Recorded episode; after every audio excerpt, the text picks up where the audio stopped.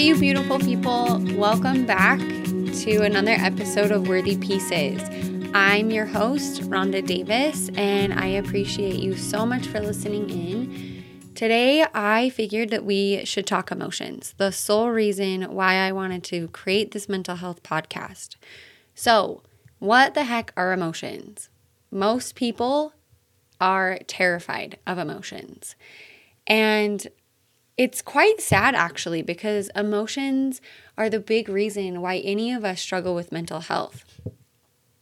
When I explain emotions, I explain it from two different versions. The first being that there are two sides of our brain we have the logical processing side and we have the emotional processing side.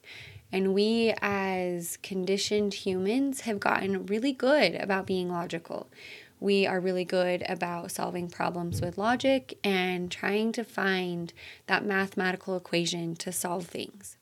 Sadly, you can't heal emotions using logic. You heal emotions by understanding your emotions. And so, that emotional mind of ours, it's very much there it very much is in charge of our subconscious, and it's something that we never listen to. Think about it. When you get emotional, when you're depressed, when you feel like you can't talk to someone, yet inside you just feel like you want to jump out of your skin or that you're a shattered piece of glass, that's your emotional mind. It's there, it's working, it's very much trying to talk to you, but you unfortunately are just not listening. And then the second way that I talk about emotions is comparing our brain to a fire alarm. So when we sense threat, when we sense danger, when we are in a risky situation, our brain typically is responding even before our conscious sense of self is caught up. So, meaning when that threat is in there and that your brain recognizes it's a threat, the smoke is already going off. And your brain, as that fire alarm, goes off and creates an emotional reaction for us. So, whether that be an emotional breakdown, a panic attack, an anger outburst, or sometimes it can be like your body responding. So, maybe you get sick to your stomach because you're in a very uh, triggering situation that causes a lot of anxiety. Maybe you get tension headaches because of the stress that you're under with work. Things like this can trigger that fire alarm to go off. And yet again, we have these physical signs, we have these very threatening or intensive reactions that once again we're not listening to. And it's frustrating, right? I can't tell you how many times that I have had a random anxiety day, or I'm on the midst of a panic attack, or I just get overwhelmed with emotions because I've chosen to ignore them in the previous days or previous months. And I wish more than anything that I could wake up and just not be emotional. I wish that I could snap my fingers and get rid of the emotions. And I know that so many people out there want the same thing. Unfortunately, doesn't happen right? And I can say this, I can admit it to you, but it's a really, really hard thing to do because emotions are so intense and they just feel awful. Um, I know, like working in the trauma field, it's interesting, right? Because people can talk about their traumas, but they don't want to go into the nitty gritty of it right? They can keep it very surface level, they can skim through the details, they can tell you the storybook version of it because probably they have repeated it so many times that it's become desensitized. Yet, the emotional factors that are keeping it so that it's still part of their dysfunction, right? The underlying issues or the suppressed emotions that we don't deal with often then exert themselves in daily dysfunction. If you didn't know this already, I talk about anxiety also as it's something that we experience daily and we stress ourselves out or we worry or we catastrophize on such an intense level because we've been through certain experiences before that has created this awareness or this reaction that we think that we then are readily prepared to deal with in the future, right? So going back to the fire alarm mentality if I was in a horrific car accident five years ago and that was something that I haven't dealt with and really affected me, I know that driving in a car or po- the possibility of being in a car accident are going to be those main triggers that upset my anxiety, right? It's something that happened to me previously that I continue to this day to worry about happening to me again in the future. Emotions are such a hard thing to talk about because we're threatened by them, we have shame from them, And more than anything, they are typically just not something that any of us have been educated on, right? Think about when you were a kid. How did your parents or how did your caregivers react to you when you had a certain emotional reaction? Most of us were sent to our room. We were told you're going to be okay. We were told to get over it. How many of us can really say that we had parents or caregivers that sat down to explain to us what the emotions we are experiencing are? I think there are very few people that are out there that could really say that their parents did a great job teaching them emotions, that we're teaching them emotional languages, right? For the most part, none of us got that. Even me being a therapist raised in a healthy environment with many caregivers around me helping support and nurture my emotional intelligence, I didn't really get that. I remember times that I was told by my dad, like, I'm too emotional and I'm too sensitive. And he meant it in the nicest ways. But for me, you know, as that little kid who was growing and her brain was developing, I didn't understand why I was emotional. I didn't even understand what emotions I were going through.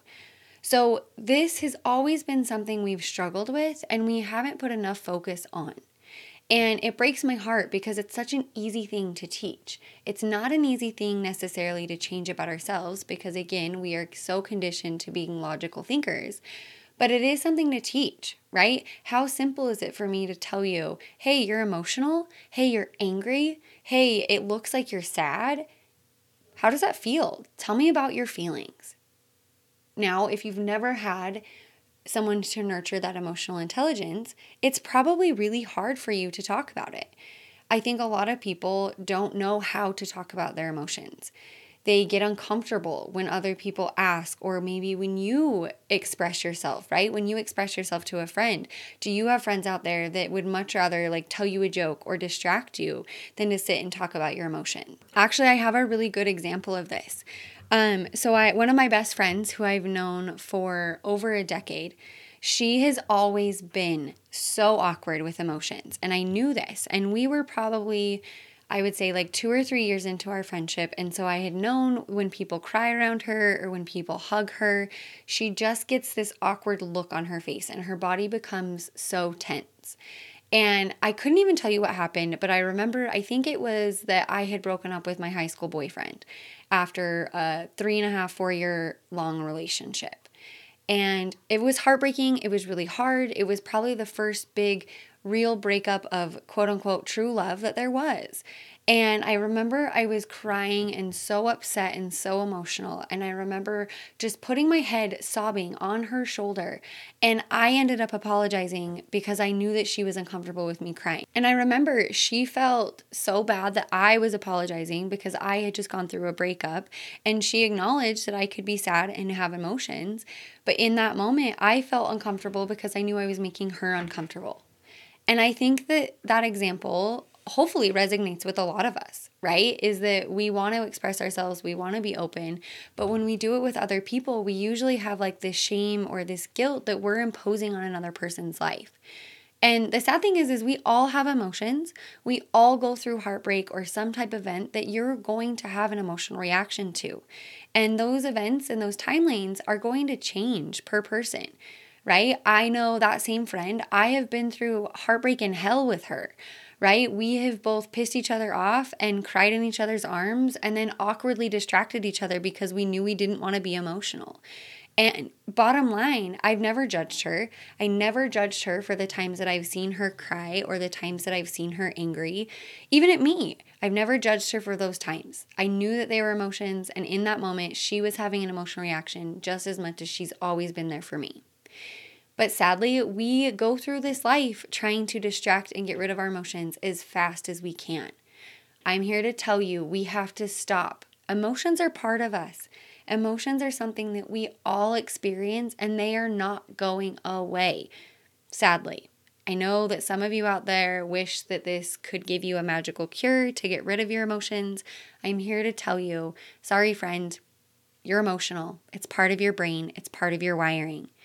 So let's figure out ways that we can accept it and welcome it and better understand it Because I promise, if you're better able to understand your emotions and better able to feel them, your life can be sustained and fully functional to where you no longer go through that crazy backward spiraling roller coaster that you may be going through right now.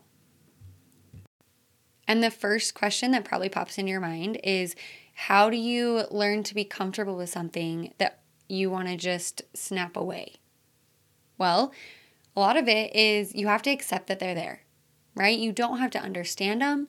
You don't have to have a logical equation to explain them. You just have to acknowledge their presence. You have to get to know yourself, know what your triggers are, know what your emotional patterns are. And that sounds crazy, but typical ways that I tell my clients are use an emotional wheel. They're all over Google, they're in various forms. They are a fantastic resource that you can pick and choose your emotions to better expand that emotional language. Another way, which I'm sure we've all seen one, especially at the doctors, it are those cute little emotional emoji scales. There's a ton of different emotional lists, emotional scales, emotional representations to really find a symbol or something that you can use as that resource to connect with your emotions. So, if anything, start there. Start to familiarize yourself on a broader language than just, hey, how are you doing today? Oh, I'm fine. Or if I can tell that you're sad and you've been crying, or I can tell you're on the verge of a panic attack, you don't look in the face and say, Oh my gosh, I'm so good. Thanks for asking. How are you doing? And then you run away or change the subject. Allow the emotions to be felt. No, I don't expect you to go to your next girls' night or hang out with friends and talk about emotions, but I do expect you to go to, with friends or those girls' night and check in on each other. And at least for your sake, to try and better explain yourself of where you are with your emotions, where you're at mentally, and also check in on your friends. How many times in our lives have we felt alone? How many times have we thought, oh my gosh, I can't call this person. I don't want to be a burden. They have so much going on already. I can't call and be that next nuisance for them. Well, little did you know, how do you know that they're not going through their own mental health struggles? How do you know that they're not feeling alone or that they have gone through their own traumatic experiences and all they really want is a good friend?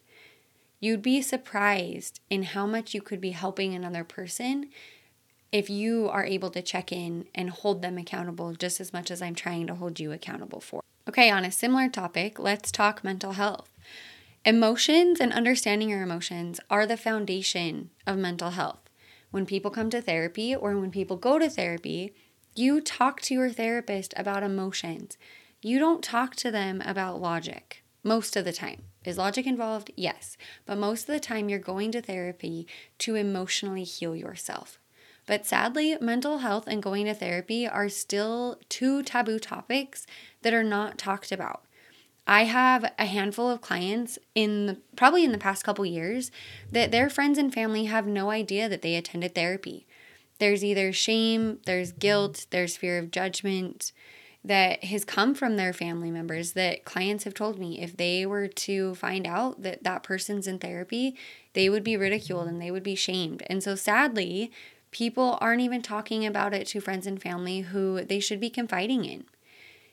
As a society, we have seen it a lot in the last year, whether it's been celebrity suicides, the statistics here in Utah for teen and even elementary kid suicide attempts or successes have skyrocketed. And obviously, I'm not even talking post pandemic mental health. That's a whole other topic. I'm strictly talking about that people are genuinely struggling with their mental health and they always have been, yet we still to this day lack the resources to be able to give people. And so, what do they do? They cut themselves. They turn to addiction. They turn to substances. They turn to toxic relationships. They turn to suicide. They turn to self harm. There's some type of negative behavior that keeps people from talking about things whether that's because they have a fear that they're going to be judged or because they have a fear that no one's going to understand them.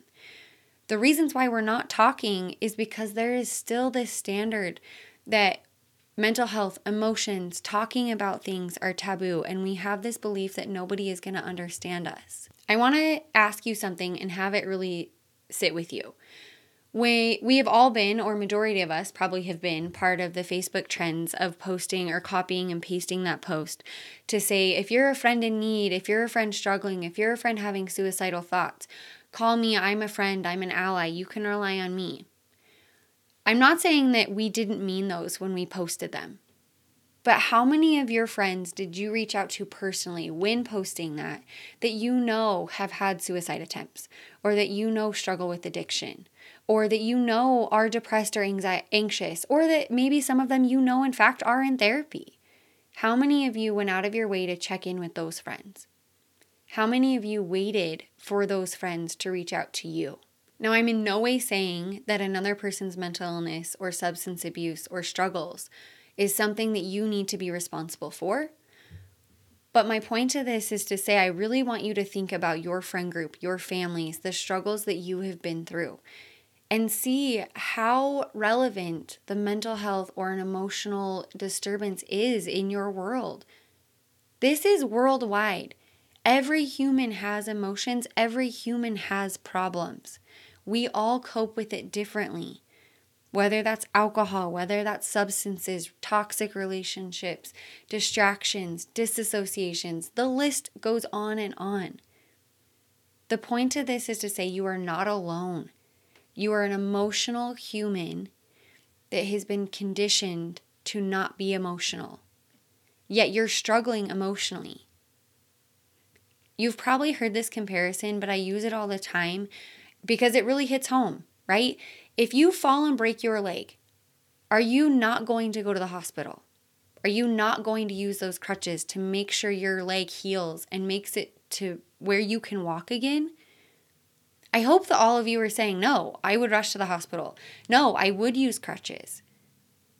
Why are we not doing it for mental health? Why are we not owning our emotions as no different as medical emergencies and managing them to the best of our abilities.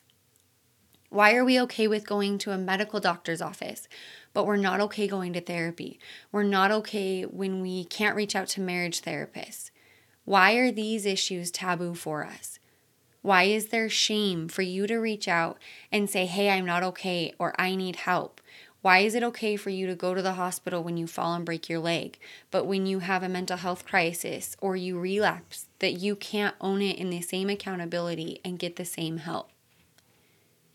I just want you to think about it. I want you to be honest. I want you to think about all of these examples I've used and really relate it to your life. Because honestly, the only way to change it is to start with ourselves. And I I agree, I've been there. I have been a hypocrite sometimes where I can sit all day with so many clients and so many friends and talk to them about their issues or emotions, or I can sit at friend parties and tell them that they need to go to therapy. And my butt needed to go to therapy a long time ago. We all have emotions and we all need help sometimes. Having a mental illness, going through emotions, going through life events that really affect us are not something that has to be a life sentence. It doesn't have to be something that interferes with our daily life every single day. The only time that it does is if you allow it to do so. And you're allowing it by not going and getting the appropriate help. You're not allowing the friends and family around you to be that support for you, to be those crutches. Clearly, I'm passionate about this. This is what I live and breathe. But more than anything, I just want to be able to teach you guys. I want to be able to normalize this. And I want to be able to honestly use this podcast with my own accountability. Everything that I'm preaching of, everything that I'm lecturing on, I want to make sure that I also am owning up to it too. I will share with you my struggles.